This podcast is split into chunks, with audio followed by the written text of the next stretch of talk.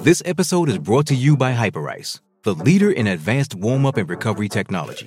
They have tons of innovative products, like Venom-heated wearables to help soothe sore back muscles, Normatec compression boots to speed up recovery and increase circulation, and Hypervolt massage guns to improve mobility. Loved by athletes like Naomi Osaka and Erling Haaland. Try them yourself. Get ten percent off your order with the code MOVE at hyperice dot com.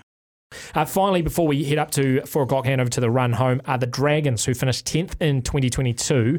Um, Coach Anthony Griffin, uh, Griffin of course. Um, they've uh, picked up a couple of players, A Musgrove from the Tigers, Ben Murdoch-Masilla from the Warriors, of course, but they've lost guys like uh, Tariq Sims, Josh McGuire, experience in the front row there.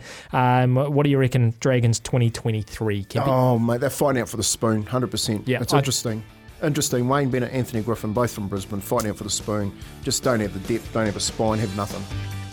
Yep, I've got them. Uh, I've got them finishing seventeenth. Funnily enough, although I, I know it's, we've got the Dolphins. Um, I just think if you look at their squad on paper, they've got one of the worst teams in the N R L. I know, Ken, you're not going to like to hear that, but and I do, they do have some exciting youngsters, but I just think they are lacking in key areas of the park. I think they'll be they'll be battling it out, Kempy. But it's the Dragons. Have hey, you, they might you, they might be first a, after five rounds. They should rounds. send you a contract because they need someone who can talk. You can play in the middle.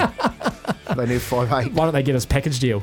Hewitt and Kemp in the halves. Uh, that's running straight Look for another. Out. That's uh, running straight for another week. We'll be back next Wednesday. We'll preview another six teams, catch up with more guests, and talk some more rugby league.